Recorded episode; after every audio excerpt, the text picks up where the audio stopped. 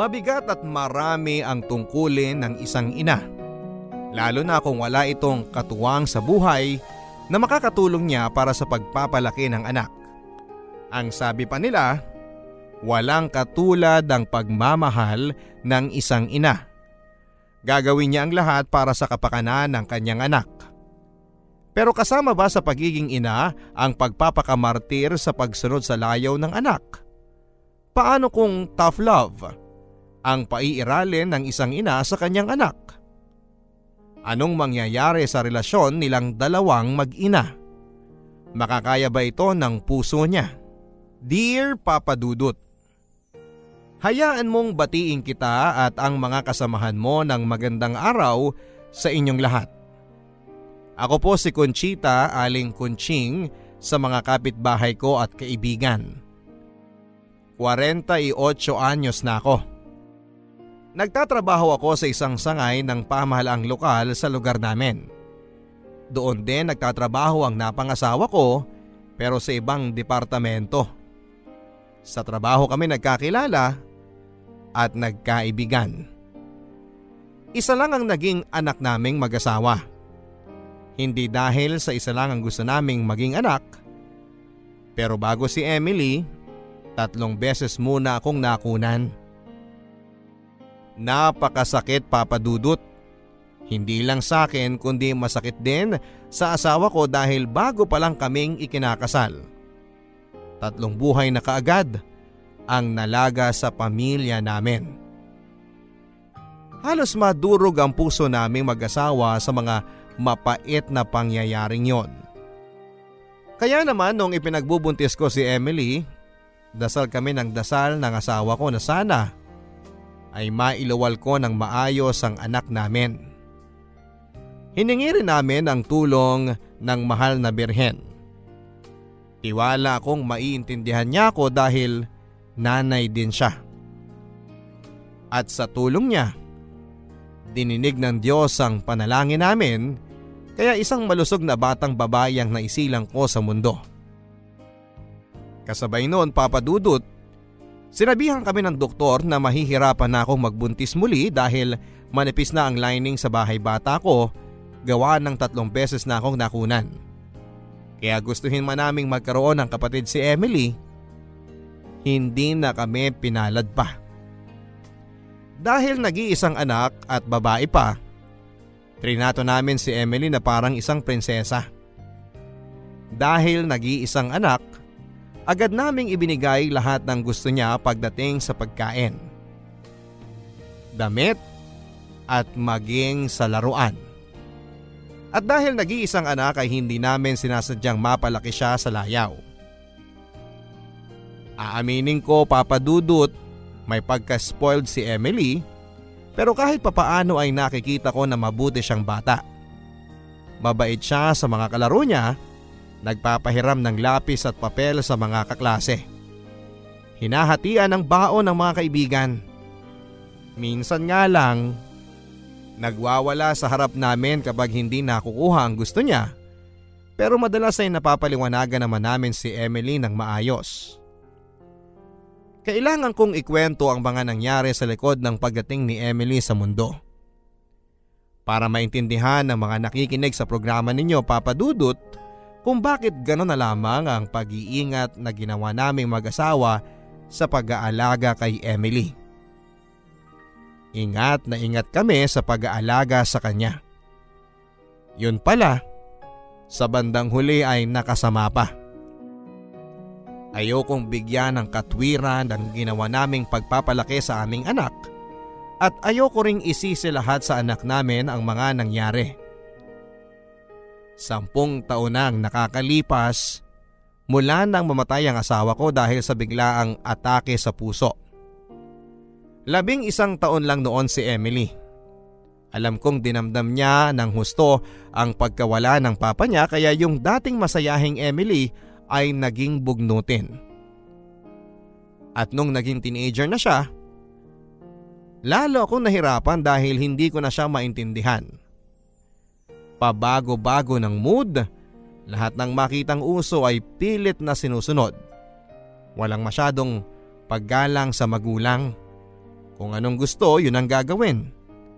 Sa madaling salita ay napaloob sa anak ko ang mga katangian at pag-uugali ng mga sinasabi nilang karaniwang kabataan sa panahon ngayon. Hindi ko man maintindihan ang ugali ng anak ko, naiintindihan ko naman ngayon ang hinaing ng mga magulang para sa mga anak nilang matitigas ang ulo. Naiintindihan ko yung frustration yung galit, yung tampo na nararamdaman ng mga magulang sa tuwing binibigo sila ng mga anak nila. Ako naman, bilang ina ng isang batang millennial, ay pilit akong sumasabay sa makabagong paraan ng pagdidisiplina sa mga anak. Dahil single mother ay nagbabasa ako ng mga magazine at libro na may kinalaman sa maayos na pagpapalaki ng anak. Kapag may libreng oras, nagre-research din ako sa internet para sa mga pinakabagong balita tungkol sa kung paano tumakbo ang isipan ng mga kabataan sa ngayon. Pero dahil hindi ko naman matutukan 24-7 ang anak ko, dahil sa trabaho ko, at para punan ang kakulangan ko ng oras kay Emily ay nasanay na ako na pagbigyan ang mga kahilingan niya. Nasanay na rin siyang dapat na sinusunod ang gusto niya. Nagigilty ako dahil alam kong salungat yon sa mga nababasa ko. Pero sa ganoong paraan lang ako makakabawi sa mga pagkukulang ko sa kanya bilang isang ina. At sa ganoong paraan lang kami natatahimik sa bahay at naiiwasan ang mga nakakapagod at maliliit na away. Basura! Nandito na yung truck ng basura! Ilabas nyo na mga basura nyo para hindi na tayo mamaho dito sa compound. Labas nyo yan. Sige na, sige na. Labas mo na yan. Tapon basura po. Maiwan. Isama naman to. Kunin mo na yan. Pati sa kusina. Oh, salamat. Emily! Pakilabas mo nga yung basura natin sa kusina. Dalikat! Nandito na yung truck ng basura! Man naman eh. Nakabihis na ako ng uniform ko sa school. Pang pinaglalabas yun ng basura. Kayo na lang. Ikaw na! Nakabihis na rin ako at papasok na ako sa opisina. Alis na ako. Ayoko mabutan ng rush hour sa daan. Eh, hindi ako maglalabas noon. Bahala kayo. Anak naman, sige na. Ayoko, ang baho-baho eh. Oy, syempre mabaho, kaya nga basura eh. Sige na. Sige na, ako nang bahala. Pumasok ka na sa school mo. Yung baon ko. Hindi ba binigay ko na yung allowance mo para sa isang buong linggo? Ba't nanghihingi ka pa uli ng baon? Eh, binayaran ko yung share ko sa group project namin sa school kaya naubos yung allowance ko. Oh, ay teka, sandali. Lalabas ko lang tong basura natin. Ma, malilate na ako. Ah, ganun ba? O, eh, sandali lang. O, eto anak. Kulang to. Hindi ako kakain ng lunch. Eh, magkano bang lunch mo? Eh, 100. Kailangan mo ba magdabog? O, eto na. Sige na, para makalis ka na. Late na ako.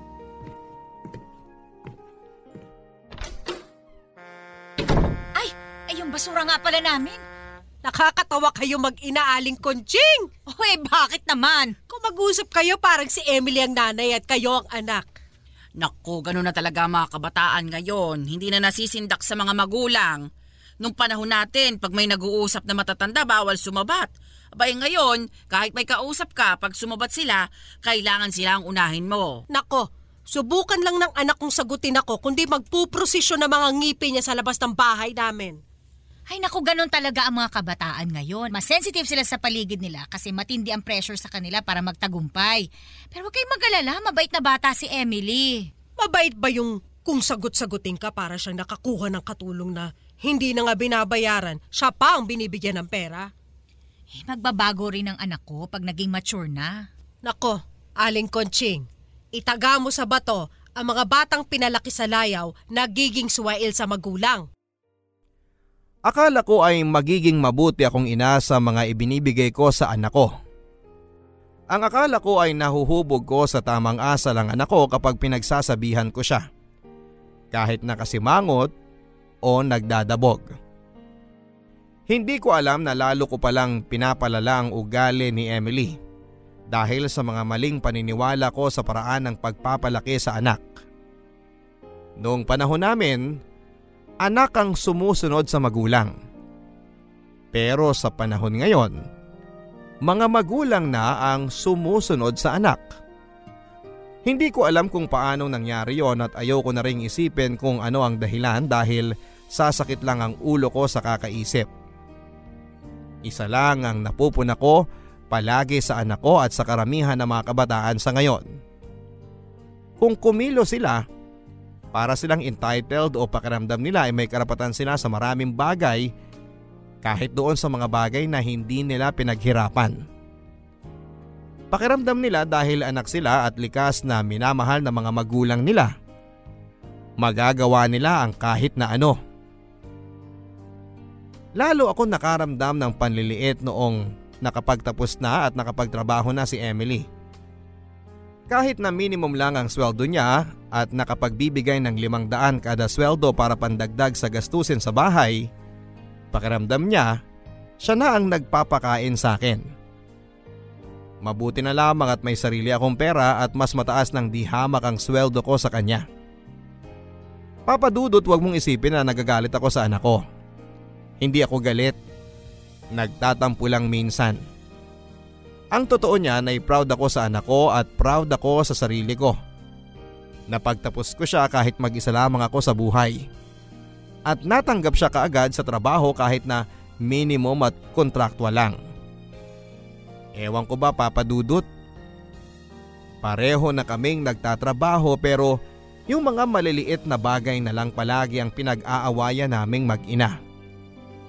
Kutob ko, kaya ganon ay pareho naming iniiwasang pag-usapan at pagtalunan yung mga malalaking problema na kailangan naming harapin dahil kung hindi ay para itong sugat na hinahayaan lang naming magnana. Wala na tayong toothpaste. O bumili ka. Wala na akong pera. Binigay ko na sa inyo pera ko. Eh magkano bang sweldo mo? Kasi kung lahat ng sweldo mo binibigay mo sa akin, ibig sabihin isang libo ka lang isang buwan. Mabuti pa mag-resign ka na at ako na lang ang magbabayad sa'yo ng isang libo isang buwan. Grabe naman kayo manumbat, ma. Para namang wala akong itutulong dito sa bahay. Hindi yun ang ibig kong sabihin, anak. Malit na bagay lang yung toothpaste para pag-awayan natin.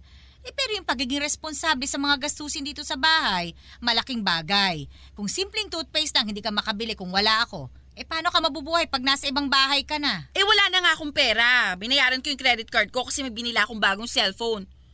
Ba't hindi nyo pa aminin? Gusto nyo na akong umalis dito sa bahay, hindi ba? Oh, paano naman napunta sa pagpapalaya sa'yo sa bahay ang usapan natin? Ang sinasabi ko lang, maghinay-hinay ka sa gastos kasi hindi ka pa naman permanente sa trabaho mo. Paano kapag natapos ng kontrata mo sa trabaho?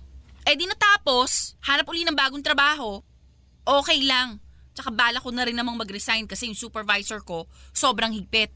Tsaka yung mga boss, ang daming pinapagawa, nakakapagod. Porke rank and file lang kami, ganun na lang nila kami tratuhin. Anak, clerk ang pinasok mo. Ibig sabihin, hindi ka amo. Utusan ka ng mga amo mo. Pero wag mo maliitin ang ganong trabaho. Dapat ipakita mo sa mga boss mo na kahit na maliit na trabaho, magagawa mo ng maayos at kaya kanilang pagkatiwalaan. Eh, ang hirap eh. Tsaka kahit magsipag ako, wala rin. Yung mga sip-sip lang sa mga boss ang pwedeng umangat dun sa office namin. Pag-isipan mo munang mabuti kung gusto mo talagang mag-resign o hindi. Huwag kang pabigla-bigla. Pero parang lumipad lamang sa hangin ang mga pinayo ko sa anak ko papadudot. Dahil pagkalipas ng isang linggo, pagkatapos naming mag-usap ay nag-resign sa trabaho ang anak ko. Napabuntong hininga na lamang ako sa mga ginawa niya. Wala akong magagawa. Siya yung may katawan, kaya hindi ko siya pwedeng kontrolin. Sadya bang ganon talaga ang mga kabataan sa ngayon? Mahirapan lang ng konti sa trabaho, magre-resign na kaagad. Susuko na kaagad. Abay kung ganon ang katwiran nila, wala silang makukuhang trabaho.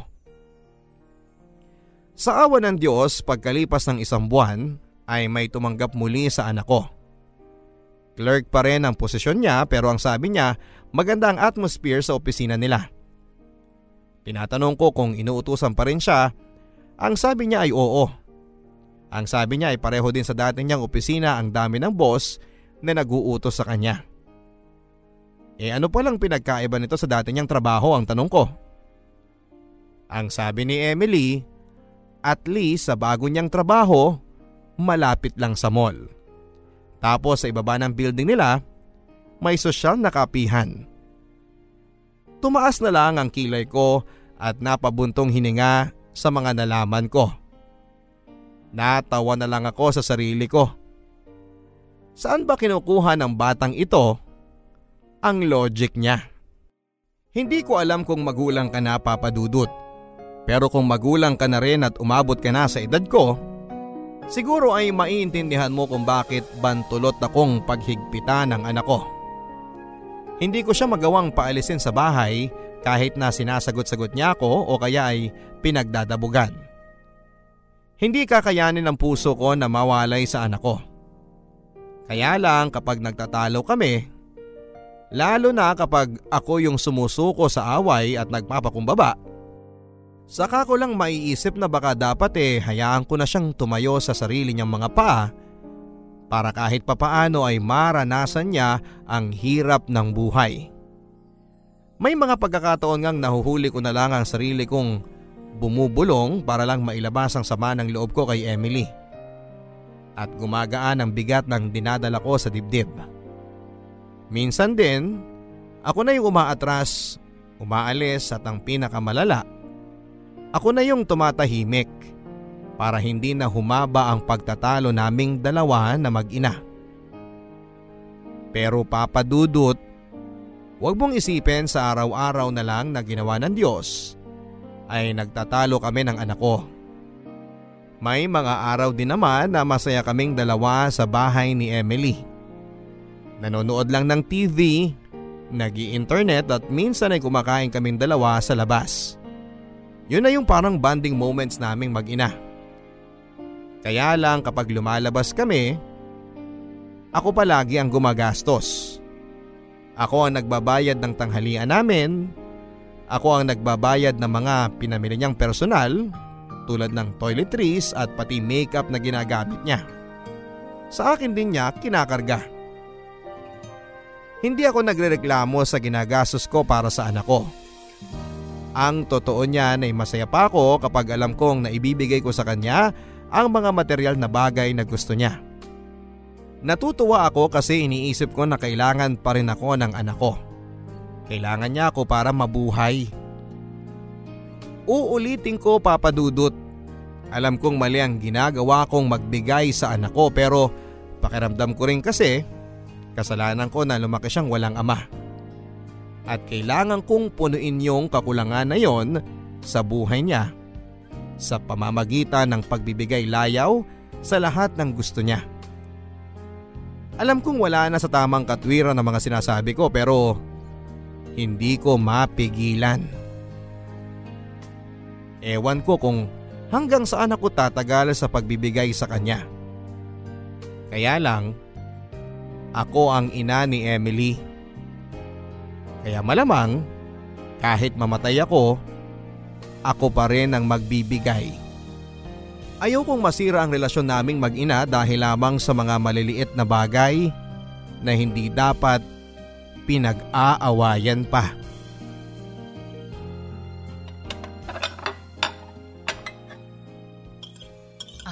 Himala! Anong nakain ng anak ko at siyang nagluluto ng breakfast?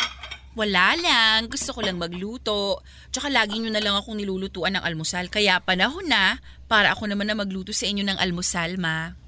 Oy, teka. Ikaw ba talaga si Emily? Di kaya may ibang espiritong sumanib sa katawan ng anak ko? Ang corny nyo. O eto, tikman nyo yung niluto ko. Wow, mukhang masarap ang pagkakaluto nitong egg roll ah. Matikman nga. Ano ma, masarap? Hmm, luto ng anak ko eh. Natural, masarap. Yung totoo. Masarap talaga. Yay! Salamat, ma. Oy, teka lang. Bakit ang dami-dami naman yata nitong almusal na niluto mo? Hindi natin mauubos to lahat. Sayang naman. Hindi to masasayang kasi babaunin ko rin naman sa office. Ang mahal ng mga kainan sa labas ng office namin. Mas makakatipid ako kung magbabaon ako. Sabi nyo, dapat mag-ingat sa mga paggagastusan ko ng pera, di ba? Ay, salamat. Sa wakas, natuto na rin ang anak ko. Ay, teka.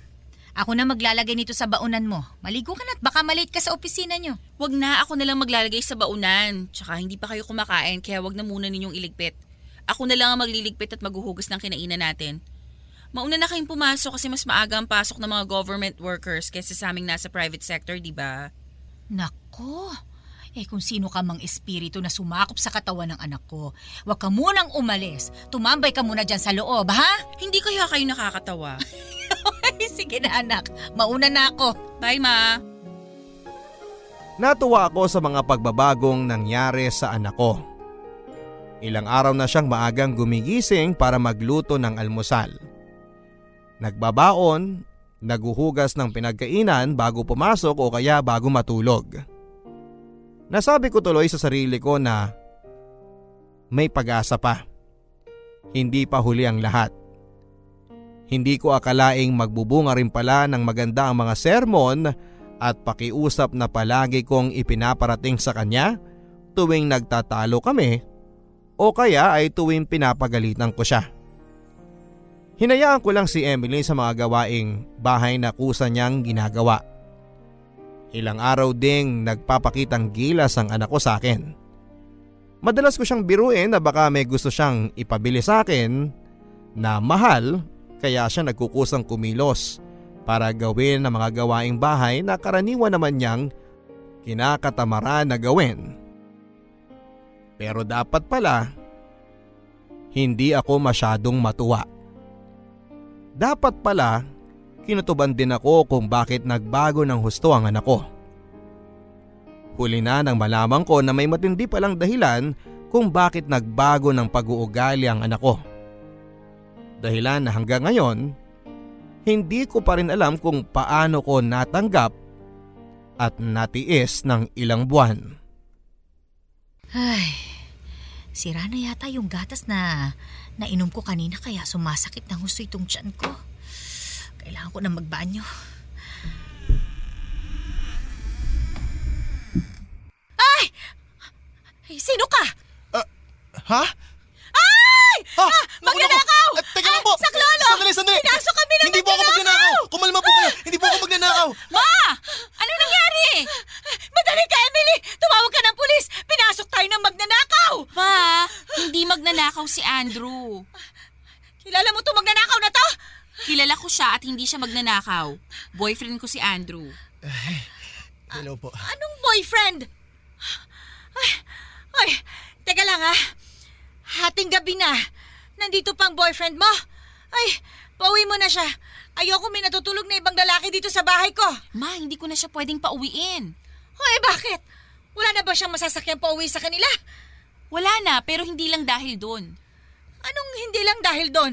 Ano ibig mong sabihin? Hindi ko na siya pwedeng pauwiin kasi dito na siya nakatira. Doon siya natutulog sa kwarto ko. Ano? Para akong binuhusan ng malamig na tubig nang narinig kong sinabi yon sa akin ni Emily. Kaya pala siya gumising ng maaga, nagluluto ng almusal at naguhugas ng pinagkainan niya pagkatapos ay dahil may tinatago siyang lalaki sa kwarto niya na hanggat hindi ko nabubuko ay hindi niya sasabihin sa akin ang katotohanan. Kung alam mo lang ang tinti ng galit at sama ng loob ko sa anak ko ng gabing yon. Maawa ka sa akin sigurado papadudot. Alam mo yung pakiramdam na parang sinaksa ka sa likod ng taong pinakahuli mong inaasahang gagawa sa iyo noon.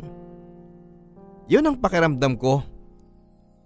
Iniisip ko habang nakatulala ako sa sinabi ni Emily na magkasama sila sa kwarto ng boyfriend niya ng ilang araw na. Bakit kailangang mangyari sa akin to? Bakit ako pinarurusahan ng Diyos ng ganito? Wala naman akong hinangad kundi ang mapabuti at maibigay lahat ng mga alam kong ikakasiya ng anak ko. Pero bakit niya nagawa sa akin yon? Ang gusto ko lang naman ay maging isang ina sa anak ko. Gusto kong maiyak at magwala ng katulad ng ginagawa ni Emily sa akin kapag hindi niya nakukuha ang gusto niya. Gusto kong sampalin at saktan ng anak ko dahil sa kawalan ng paggalang na ipinapakita niya sa akin. Bakit hindi ko napansin ang mga maliliit na palatandaan na meron na pala kaming ibang kasama sa bahay? Na hindi lang kaming dalawa ng anak ko ang nakatira sa bahay. Dapat kinutuban na ako nung palagi siyang nagluluto ng marami para ialmusal naming dalawa o kaya naman ay kapag maghahapunan ay palaging sa loob ng kwarto siya gustong kumain.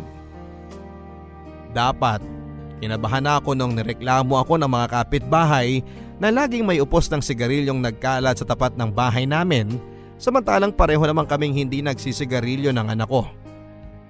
At nung may makita akong underwear na panlalaki sa mga labahin ng anak ko, dapat kinausap ko na siya. Ang boyfriend niya ang unang humingi ng pasensya sa akin. Siya na rin ang nagpakilala sa sarili niya. Siya daw si Andrew. Nahihiya daw siya ng husto dahil natuklasan ko ang ginagawa nila.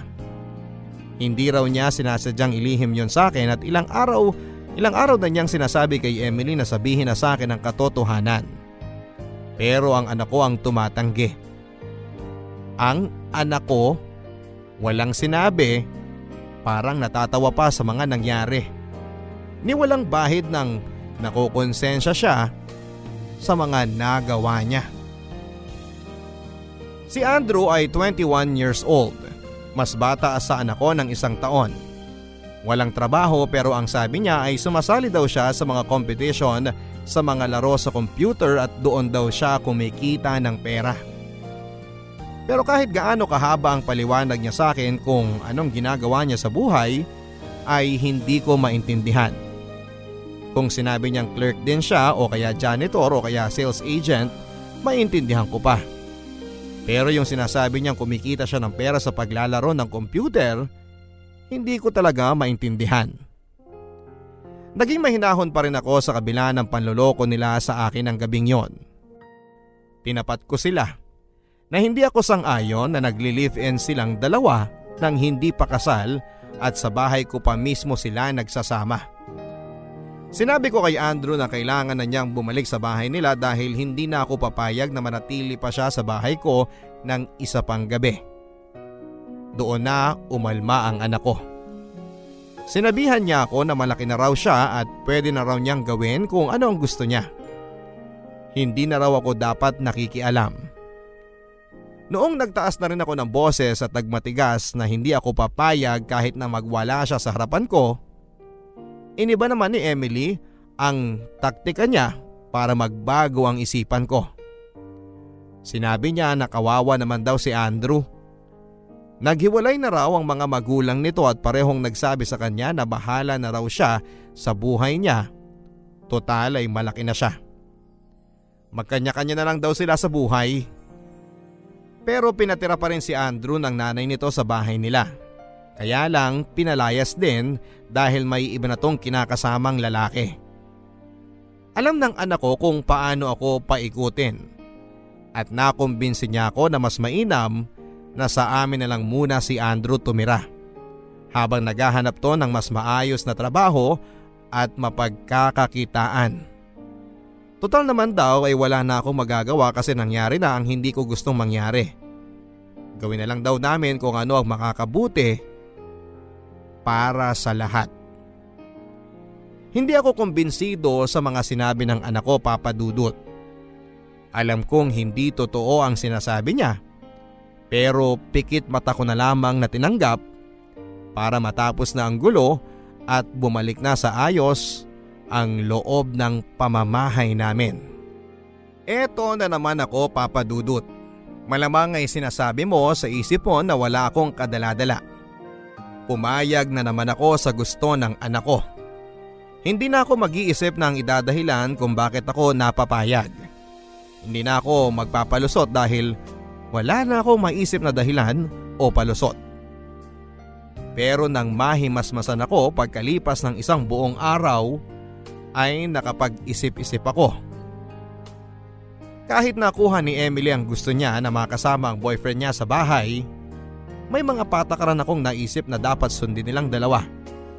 Dahil kung hindi, kahit masakit sa akin ay papalayasin ko silang dalawa sa bahay.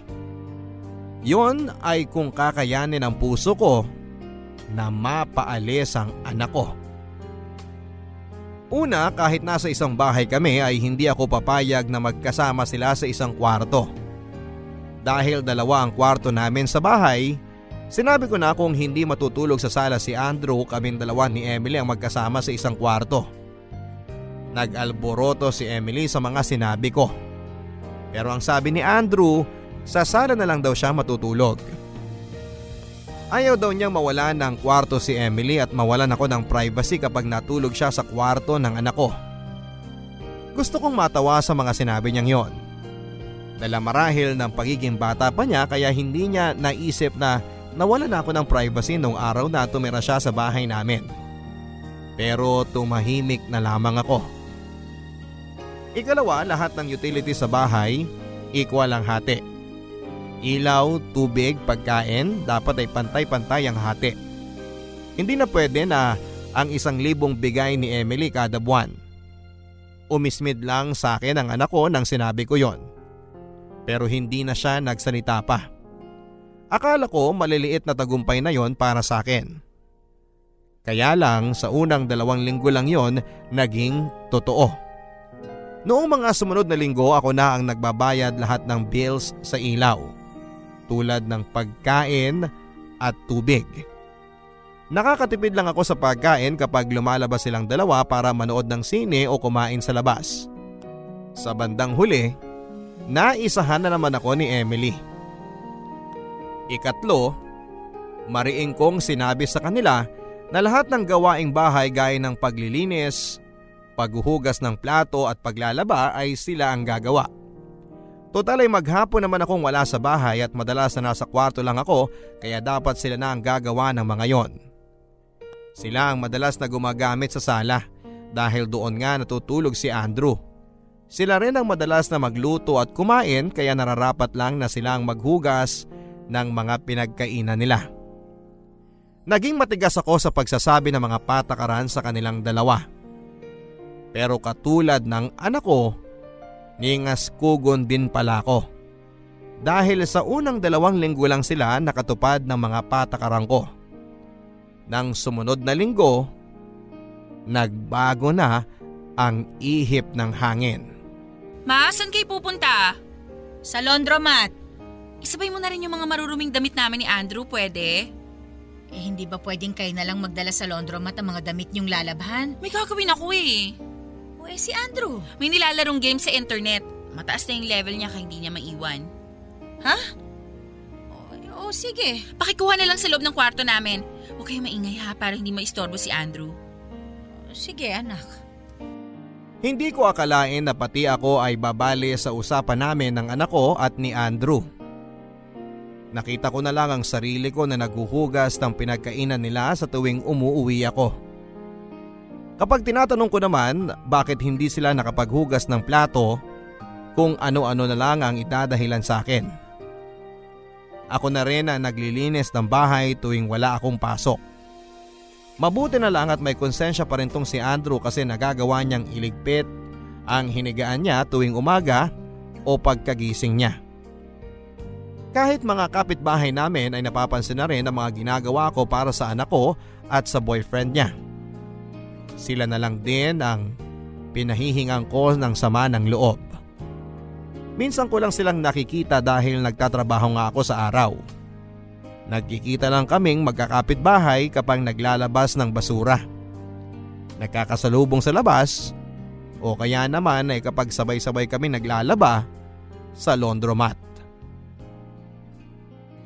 Aling Kunching, ang dami nyo na namang labahang damit ah. Hindi ko lang damit ang mga ito. Damit din ito nung anak ko tsaka nung boyfriend niya. Sus Mariosep, boyfriend ng anak mo yung nakikita kong lalaki pag napapadaan ako sa bahay niyo? Eh, wala akong magagawa. Napilitan na sila magsama kasi pinalayas na ng mga magulang niya yung lalaki eh. Eh, naawa naman ako kaya pumayag na rin ako. Abay, ba't pati paglalaban ng brief ng boyfriend ng anak nyo eh kayo na rin ang gumagawa? Ewan ko ba? Nakapag-aral naman ako. Pero pagdating sa anak ko, para akong engot na sunod-sunuran na lang sa gusto niya. Nanay ka, anak mo siya. Walang nanay na natitiis ang mga anak nila. Ay, sinabi mo pa. Kaya kahit magreklamo ako, hanggang doon na lang. Wala na akong magagawa pa. Mali yun, Aling Conching. Nanay kayo, hindi kayo martir. Alam nyo sa tingin ko, kayo ang kailangan magbago ng ugali.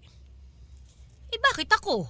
Ako na nga yung inaapi sa sarili kong bahay. Ako pa yung kailangan magbago. Kailangan nyo maging matapang. Kung mahal nyo ang anak nyo, hindi nyo siya hayaan ng tratuhin kayo na parang basahan. Kasi bukod sa hindi kayo nakakatulong na mabagong ugali niya, kayo lang din ang nasasaktan.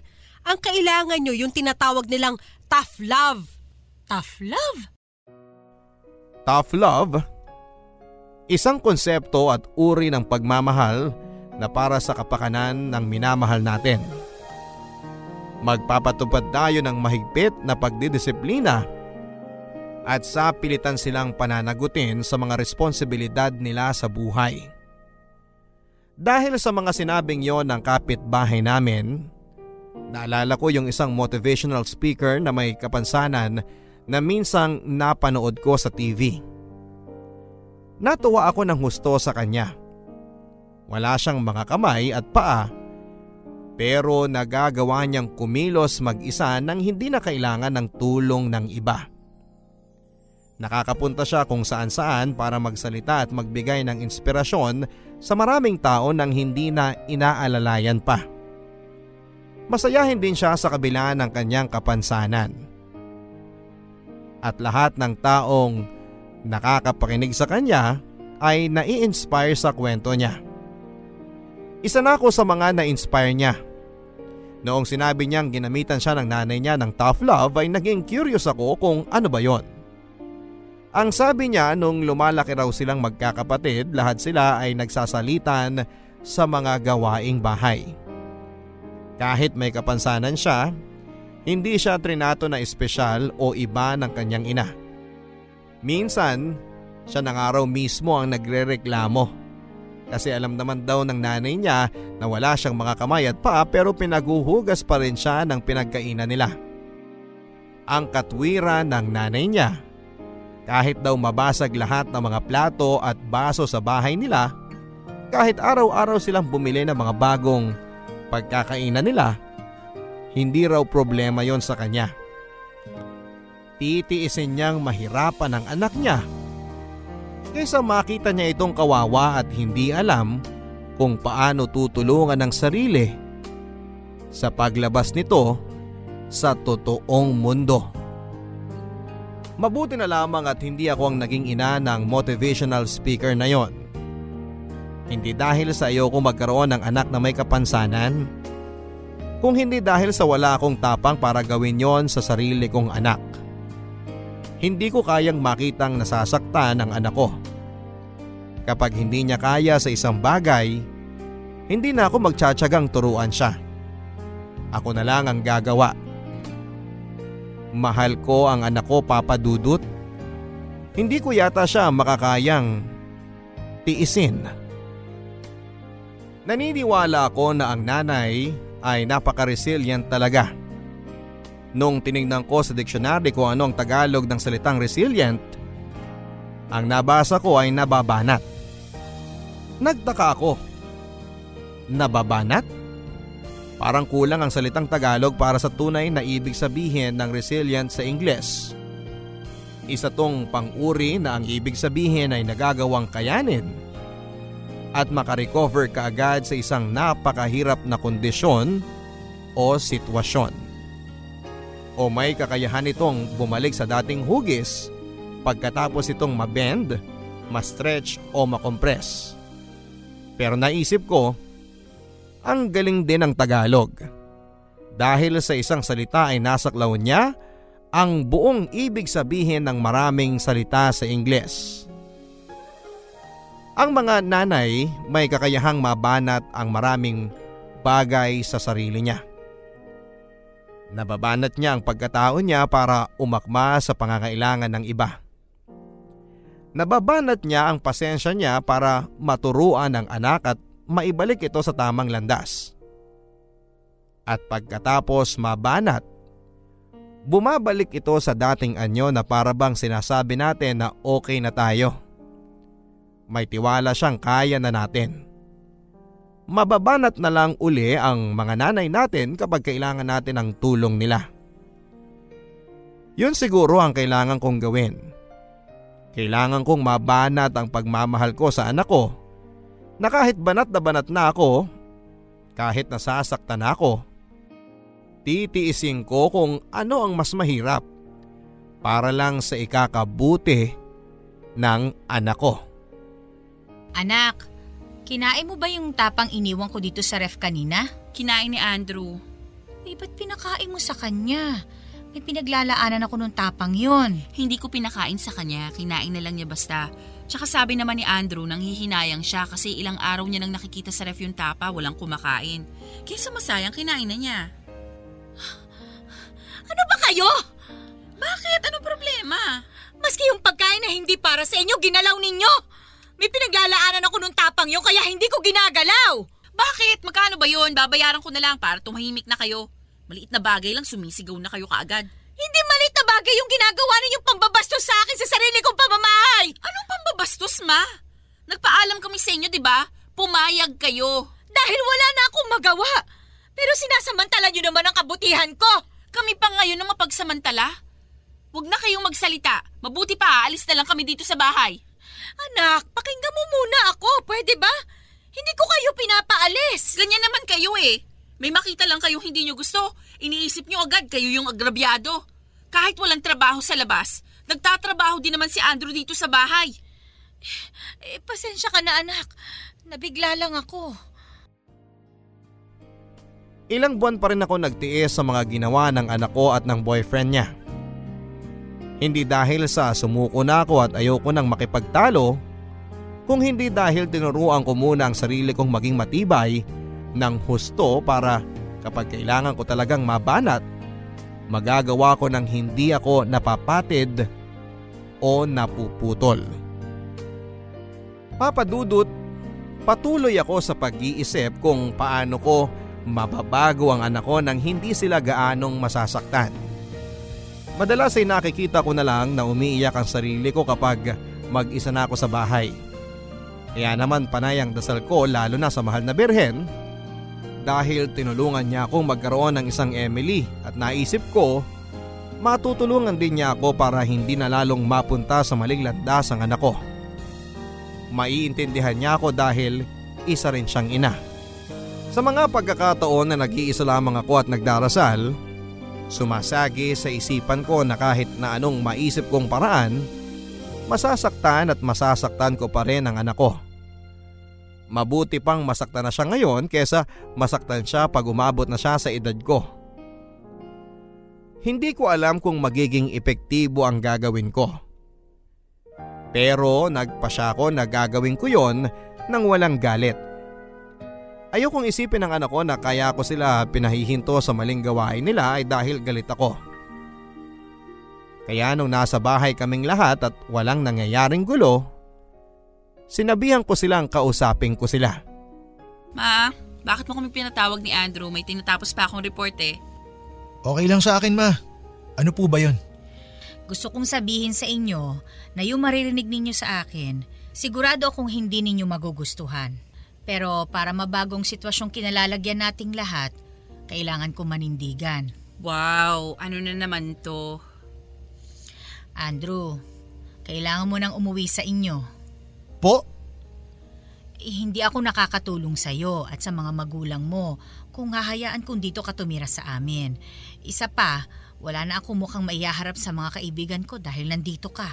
Bakit niyo iintindihin yung sinasabi ng mga tao? Ikaw, Emily, dito ka sa bahay. Hindi ka susunod sa kanya. Ma, malaki na ako. Hindi mo ako mapipigilan kung gusto kong sumama kay Andrew.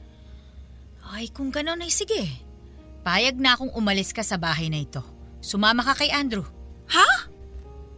Eh, kinailangan ko magpakahinahon ng ilang araw bago ako nagkaroon ng lakas ng loob para sabihin ito sa iyo, anak. Kung gusto mong bumukod, hindi kita pipigilan. Pero wag kang umasa na tutulungan kita. Grabe naman kayong magalit. Hindi ako galit, anak. Hindi galit ang nagtulak sa akin para paalisin si Andrew. At kung hindi kita mapipigilan, hahayaan na rin kitang umalis. Hindi to dahil sa galit. Ginagawa ko ito dahil sa pagmamahal ko sa iyo at dahil nagmamalasakit ako kay Andrew. Alam kong pagkatapos ng pag-uusap nating ito, posibleng hindi mo na ako kausapin at magtanim ka ng galit sa akin habang buhay. Pero titiisin ko na ang galit mo at hindi pagpansin sa akin kaysa makita kong sinisira mo ang sarili mo dahil pinalaki kita sa layaw. Kailangan kong magpakatatag. Hayaan kita masaktan para matuto ka sa buhay. Walang halaga sa akin kahit isipin mo na wala akong kwentang ina. Ang importante sa akin, pag hindi ko ginawa to sa'yo, hindi ako isang tunay na ina. Pagkatapos kong sabihin sa kanila ang matagal ko nang tinatago sa puso ko, mahinahon akong umalis at pumasok sa kwarto ko. Doon ay tahimik akong iniyak ang mga sinabi ko. Aaminin ko papadudot, mas masakit para sa akin ang mawalay sa anak ko pero higit ako nasasaktan kung sa paanong wala na ako dito sa mundo. Hindi na niya alam kung paano mabuhay. Kinabukasan, pagbukas ko ng pintuan ng kwarto ko ay nakita ko ang malalaking bag ni na Andrew at ni Emily. Parang tinusok ng patalim ang dibdib ko sa hinuhulaan kong mangyayari. Kahit nilahad ko na ang saloobin ko sa anak ko ay baliwala pa rin. Aalis pa rin siya at gagawa ng hindi tama. Masakit sa akin yon bilang isang ina at gusto kong bawiin ang mga sinabi ko sa kanya. Pero bago ko magawa yon, inunahan ko na lamang sila sa pag-alis. Pagbalik ko kinagabihan, tahimik ang buong bahay. Umalis na sila at napabuntong hininga na lamang ako. Isang linggo na rin akong walang kasama sa bahay. Tiniis kong hindi makasama ang anak ko para maturuan siya. Tiniis ko dahil gusto ko ring maturuan ang sarili ko sa kung ano talaga ang tunay na pagmamahal. Nabalitaan ko na nag-break na sila ni Andrew. Nakikitara na lamang si Emily sa isang kaibigan at ang sabi ng ilang kapitbahay namin, minsan daw ay nakita nila si Emily na namamalengke sa isang public market. Mukhang pagod at medyo pumayat daw. Baka daw hirap na sa trabaho. Nang marinig ko yon ay gusto kong tumakbo papunta sa bahay ng kaibigan niya para sabihin kay Emily na anak, bumalik ka na. Bumalik ka na sa bahay. Ako nang bahala sa iyo. Aalagaan kita para hindi ka na mahirapan. Pero hindi ko ginawa yon. Unti-unti ay natutunan ko na kung paano magmahal ng tama. Kailangan kong magsakripisyo na kahit masaktan ang anak ko ay titiisin ko dahil alam kong yun ay para sa ikakabuti niya. At ikakabuti ni Emily na hayaan ko muna siyang mabuhay na mag-isa. Siguro sa ibang mga nanay ay masyado akong mabait. Sa iba naman ay masyado akong nagmamatigas. Pero sa ngayon, ang alam ko lang ay isa akong nanay na nagmamahal sa kanyang anak. At kung ito ang bunga ng pagmamahal na yon, ang hindi naming pagkikita ay titiisin ko at kakayanin ko. Salamat sa pagpapaunlak mo sa akin, Papa Dudut. Salamat sa mga tagapakinig ninyo na nakarinig ng kwento ko. Sana sa mga magulang na katulad ko ay magsilbing aral sa inyo ang nangyari sa aming mag-ina. Sana sa munti kong paraan ay may naidulot akong mabuti para sa iba. Hanggang dito na lamang papadudot ang inyong kapuso at kabarangay, Kunching. Maraming maraming salamat sa kapuso nating si Nanay Kunching sa pagbabahagi po ng kanyang barangay love stories. Lahat ng pagtitiis ay kaya niyang gawin para sa kanyang anak. Pero tama si Nanay Kunching. Kailangan mo minsang maging matatag o gampanan ng pagiging isang ina sa pamamagitan ng tough love. Kahit masakit, para maibigay mo ang pagmamahal na nararapat para sa kanya. Hanggang sa muli mga kapuso ko po ang inyong si Papa Dudut, ang inyong Mr. Love Story sa mga kwento ng pag-ibig, buhay at pag-asa. Dito sa Barangay Love Stories.